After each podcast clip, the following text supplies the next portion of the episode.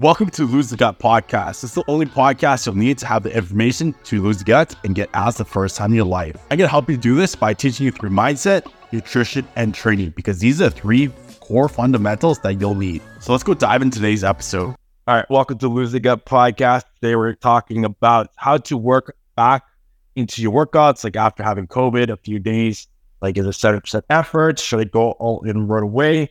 Is drinking coffee or espresso good or bad? Sometimes you get bored of plain water and look for something that's flavor. I'll use hydration, vitamin drinks, or something. Uh, I'll look for some other options. How to deal with a stressful environment, the reasoning behind macro weighing throughout the day. When should you be eating what portion and why? Picking different types of food and why. So let's get dive right into the first one. Working back into your workouts, let's say after steak, you have COVID and all that. Should you just go 100% right away? And I would say you want to go about like the 80% right away itself. Now, going 100% literally train to that failure itself, you might not be able to literally just like mentally or physically. And that's more of that reason, kind of why over there. So, giving that true full 100% effort, especially getting back into a sickness over there. And if it's like a couple days, yeah, you could definitely train harder. Now, if it's, you know, a couple weeks, which is you're sick, which is be happening, you definitely want to give it a little bit less effort in that sense, maybe like a 65%, kind of work your way back to 100. But generally, you do get back to workouts, not going to be that long of a span itself. Like, I remember having like one, actually, it was a couple days when I wasn't feeling so well. I'd say three days overall. Last day, definitely had to take a rest day itself will actually line up my schedule. But I didn't want to get anybody sick. And the after, pretty much went back to gym. I personally give 100% effort because it wasn't very, you know, hard on me itself overall. Depends how sick you were too as well. I was 100% effort. Well, not my 100% my true normal. I would say when I was like 100% of what I could push at the time. So that's why I give it like a relative of like a 90% overall. That makes sense. So, you know, overall wise, if you give 100%, it's like all the way up there, really truly pushing it. But when I get back from sickness wise and I say I'm giving it 100% overall, it's more like a 90% in general comparison to my normal states, just because I'm not able to push as much on the weight side of things and mentally. So hopefully that kind of makes sense over there. So basically, you do want to push it, and you really do want to push it over there. Like the way you do push it is probably not going to be the extent that you normally push it. All right. So that being said, if you're sick for a longer period of time, though, like a week or two weeks, you definitely want to taper yourself into that one a little bit more. Like your first workout day, you have like 70%, 65%, next workout day 80 or 90, and then 100% on your fourth workout day, you're right back at it. So that's how I kind of approach it on that kind of sense, just because you aren't able to push that full 100% true effort of your normal comparison. So I kind of always like to compare it to your baseline standard over there. All right, is your coffee espresso good or bad? Coffee is actually great, especially weight loss setting. It suppresses your appetite does make you pee a lot more too as well. So especially black coffee, definitely drink a lot of that when I'm in prep and bodybuilding shows. I drink that's like the only thing I actually drink if I go to coffee shops because I don't want you know a latte or don't want their mocha. Well, actually, I do want them a little bit more. I like the flavor more, but I stick with the black coffee just because I know it's zero calories. I'm not gonna aspect it's not gonna fuck with my calorie intake and all that sorts.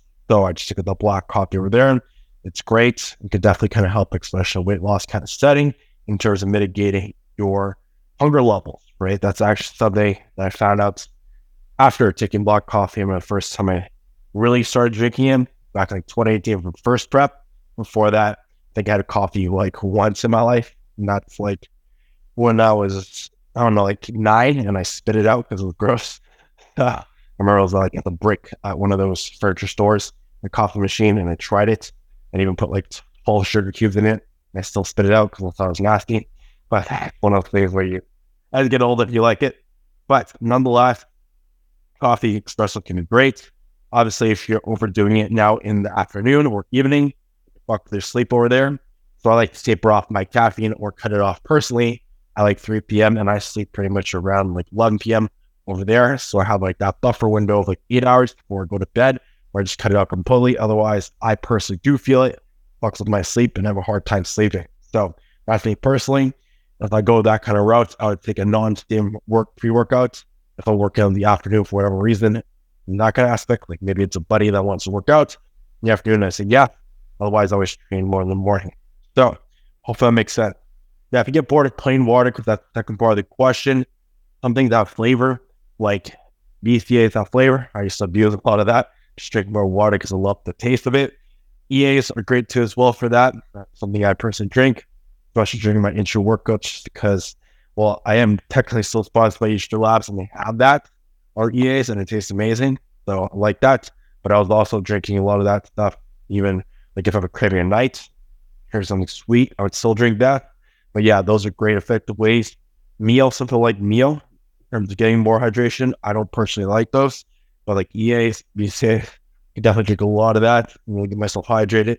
And I used to be in that same boat of getting bored of plain water, but you can definitely use some of those and try the MiOs on that kind of aspect. So give you a little bit of flavor over there. And I even heard of this company, bro, what exactly called, but basically it's like a sniff pod. So your water is plain, but basically at the very top, it gives a scent over there. So maybe it's like a lemonade and how your body works itself. It's like when it has that scent, it's all you drink at the same time. It's almost like giving it flavor, but not actually. Think it's just messing with your five senses over there. So that's another cool thing that I've seen before, and maybe that will work for you. So other than that, there's also other ones, I guess, like Prime Energy Drink, not such stuff like Gatorade Zeros that can help you out to really try to go that route. All right, so how to deal with this stressful environment. So this context question is very, very general, and I don't even know what the solution or the outcome this person wants from that one. How I'm just gonna gonna deal with more stress kind of overall. So when it comes to stress, obviously we want to minimize that so you can maximize your sleep quality or muscle gain or fat loss and just feeling better, right? So I guess let's go with more of an environment in terms of home wise, because maybe sometimes home could be a stressful environment. Wherever you spend most time at might be that place, right? If you're at home, it's stressful environment. Well, you got to figure out what's obviously making it stressful, right? So that root cause, I don't know, maybe it's relationship kind of issue with your significant other, your partner, or something like that, right? That's the root cause. And if you just try to take a whole bunch of supplements and work out or cope it with alcohol or weed or something like that, it could help in the moment, but you still have that underlying cause. And that's the solution is dealing with that one, no matter how hard it might be. That's going to be the baseline, right? So that's how I like to look at things over there instead of kind of coping with them. Now, there's obviously some situations that you might need to kind of process and then overcome itself. And maybe it's a breakup, maybe it's out of someone close to you passing away. That's obviously something you can't really quote unquote deal with because you can't maybe let's say revive the relationship or revive that person dead, but rather you process that. And then that time you might do some things to help with your stress, right? So maybe it is taking some like ashwagandha or something that will maybe it is going for more walks in that sense of thing that's done in the morning first thing. Or maybe it's going for those workouts you do enjoy. Maybe it's going to chat with friends or inviting them out itself and hanging out with them because you find that it's something that quote unquote might be distraction, but it's also more of like your mental kind of health and helping with that aspect, right? So there's obviously different situations, but looking at the baseline of what it really is, probably what's going to be best, right? Now, it comes to those situations, obviously processing this more therapy stuff now is going to be the best solution. Right now, it might take a long time to process, but if you just ignore the whole thing like it never happened, it's obviously going to eat up you subconsciously. And that is another kind of aspect where some people deal with it. Maybe it's binging, right? And that comes a lot in the form of not actually processing what kind of happened, but masking that up with something else, right? To distract yourself. And I've definitely been there in the past before on that kind of aspect. So that's why I could speak from experience, but also dealing with that. So one therapy and learning these techniques on that end. All right. So, reasoning behind macro weighing throughout the day and when should you eat what portions and why. So, I'm going to give theories between more of like macros and how I kind of go about those ones. So, if it's like a rest day, I usually pretty much have all my clients have like no carbs in that one. In that aspect, well, one, it's going to delay the insulin bump over there because once you do have some carbs, it's going to spike your blood sugars. But if you have more fat and just protein at the first of the day, you're not going to be as hungry for a longer period of time. Because once you do have that spike in insulin, that's going to obviously cause a little bit spike in the blood sugar, which is going to cause a little bit more of the hunger signal, right? So that's number one. And number two, too, as well, is generally we're not going to be moving as much in the morning too as well. We're doing less physical kind of activity, despite obviously being resting too as well.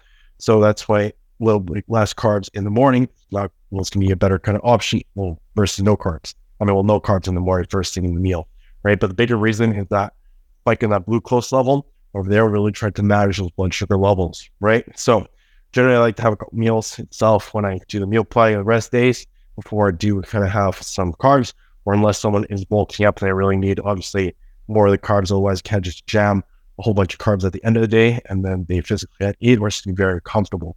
Right. So it's kind of a balance of those two.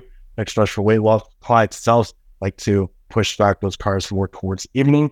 And that is also psychological reason too as well, because most people, if ever, they binge at the evening, but also they bored eat in evening too as well. That's because they're done work, done everything in the day, and they have like nothing to do in that aspect. And they look for things almost like fill up that kind of gap, right? And everybody's kind of been there where it's like snacking one evening, even when they're not hungry.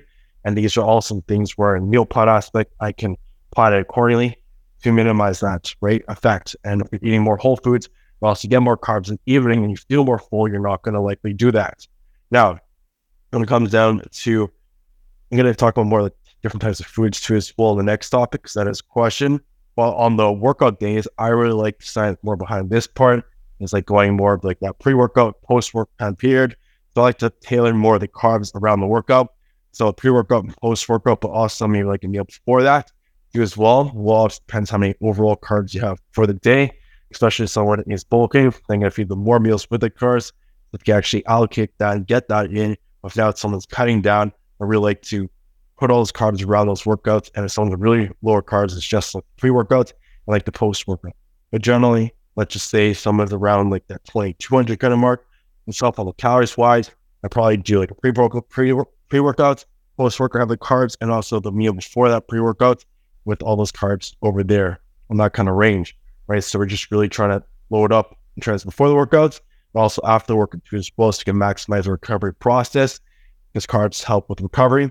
And with each meal in the day itself, regardless how much meals you do have, you want to have that protein source with it because you just have carbs itself, your blood sugar level is going to rise and fall, and that's going to mess with your blood level, blood, glucose levels. That's going to fuck with your insulin levels. Going to make it really hard for you to build that quality muscle and be lose that fat, right? So that's going to be a huge part. That's not going to happen just one day, but like if you cumulative days over time, which a lot more people are diabetic now too as well, and obese in America is because they eat well, just just pure carbs, right? Now we have the fat with that. It's going to slow down the carb digestion a little bit itself, which it can be good, but we're still having that spike just that. Now, what we want to do is add that protein in there. So we do add that glucose spike because when you do have glucose spikes, it's actually shuttling more nutrients in your body too as well. So we're shuttling that protein in. That's because protein also one that slow down digestion. And with that fat, that protein slowing digestion a lot, a lot more. So your blood sugar levels are more stable. We're also getting that shuttling and that protein into your bloodstream, which is the effects of actually getting that protein synthesis because of the carbs jacking up that rate, right? So it's an extent where you, if you just eat protein and fat, it's not going to be as much of an extent so it's really unique in how that kind of works over there. And that's why bulking too as well. It's easier to pack on muscle because you're getting more carbs and shuttle lot more. And also a calorie surplus. So you do have an extensive energy where your body's able to generate or create more muscle, which is really cool. Right. So now other parts of the macro kind of weighing throughout the day too as well is like the t- type of foods. Actually, we're talk about macros in this kind of sense. So typically or sometimes actually depends on the person itself. If the person is working out first thing in the morning, right away, they might have like a small pre-workout meal, right? And if not even the day before, I'm going to usually load up their pre, not pre-workout, but more carbs at the last the day, just because it's going to adjust overnight. You have those stored carbs from the morning so they can work out and have that energy for the next day, right? But now for some other people, it's like I wouldn't definitely do that because we don't want as many carbs at the evening we're not moving, but there could be effect where it's, you know, if you're first, if you're working, you fasted, or just, you know, right away in the morning, it's 30 minutes, you only have something small, I definitely load up some carbs at the night before, at your last meal, so you get the extra energy, so you can push it more on the workouts, and so you can perform better and gain muscle and really create that body. So there's all unique ways we could actually tailor those macros, also the carbs, and even like pre-workout, post-workout. We're not going to have any fats. This fats, once again, it's going to slow down digestion. Now, some of these can only have that pre-workout meal, say three hours before. I might actually include a little bit more fats to slow down digestion. So by the time your workout comes, it's not just all processed through in there, but we're still going to get that energy by the time the workout comes. So I might even put some longer digesting carbs. But for most people itself, during within 90 minute window, 60 to 90, and we can have that pre-workout meal in. I'm making sure we have lower fats, maybe like six grams itself, like 40 in the, in the between range, like 48 grams of fat to slow digestion a wee bit. So we don't have that super high spike up in the insulin over there, but we can still have digestion a little bit. So you do have all the energy for that workout throughout. Hopefully that makes sense. But a lot more is on the blood sugar level, especially if you're great at like 20% body fat. Now, when it comes to post workouts, definitely living less or none of those fats over there. It could be great because you want to maximize that glycogen recovery over there. A lot of times I wouldn't have any fats kind of whatsoever. And that's because we're in a state where our body's readily available to store even more carbs than normal. It's called the super compensation effect after the workout because we deplete, deplete those glycogen storages. We're able to absorb more of that and right away to as well. If we do get that, we're able to recover better. So it's all cool terminology, a lot of cool things I do want to make those planning itself. So hopefully that makes sense. When it comes out to portions and why, I generally like to keep the pre-workout, post-workouts as the bigger kind of meals themselves, and all the other meals are a little bit more similar calories. That's because you want to maximize recovery, but also amount of energy you do give for that workout over there, if that makes sense. So hopefully that kind of makes sense in terms of portion kind of sizing to give a little relative reference. Now it comes down to picking different types of foods and why.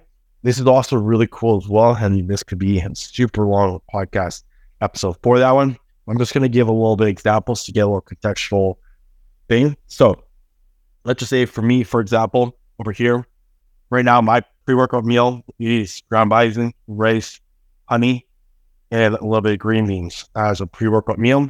I can't eat protein oats anymore for some reason. It really fucks my stomach and I get a lot of very gassy with it. And that was one of my pre-workout meals before. I was also doing cream of rice. I really can't find that anywhere kind of here. So I'm just doing this one. Feel very energized. I feel strong. Feel great. That's my personal one. But ground bison is fast digesting because it's already grounded meat versus up like a steak. Right? Steak's gonna take forever to adjust and it's not gonna just by the time I work on it. Don't want that shit in my stomach. Otherwise, I'm not gonna be performing as well. Hopefully that makes sense. It's also very, very, very lean, low in fat. I think it's like what three grams or two grams what I have right now per like hundred grams itself. It's very, very lean in that aspect, which also don't put any more fats with that one. So, and with the rice, very fast digestion and easy on my body to as well. Versus like a potato, like sweet potato itself, very long digesting. So I don't want that in my body unless maybe I have my work on like three hours itself four hours if I really can't eat for that time right? So rice, so the sweet potato, like this ground bison itself like a steak, especially like a fattier steak over there, right? So I usually have a little bit less vegetables for my workout, 75 grams, which some other meals I have 100. That's just to make sure that that fiber itself is not screwing my digestion too, too much. But I want some of it to as well to help get it through. All right. So that is a little bit example over there with the rice versus sweet potatoes, also like ground meat versus steak on that kind of side of things. So hopefully it makes sense on that end. Now, there's also the route to as well, where the, each food has their own benefit. Like for example, pineapple might find some people's post workout is because it's one more tiring carb, it's a fruit. B, it also actually helps digest protein too as well. So if you have like chicken breast or some other protein as your you know post workout, which you will, it's going to help break it down further itself and really help that digestion process So very, very good on that kind of aspect, which is why I put it for a lot of people. And it tastes amazing too as well. There's also some other foods like Greek yogurt, which fermented, which is great for gut health and very high in protein. So it's a very good source, right? Now I might put some like grass fed butter to as well on kind of some meals because high like CLA and some other kind of vitamins. And might not think butter is a great one, it does have some benefits over there. And also with the fat to help slow down digestion, overall make you feel more full food throughout the day too as well versus you just hit that protein source like the let's say a vegetable, but you add a little butter, might actually make you feel full for more longer and has some external benefits, right? There's a lot of, a lot of like specific foods that have their own benefits to them too as well. It's very good. Like even like sauerkraut's one I had for a lot, my me personally a lot.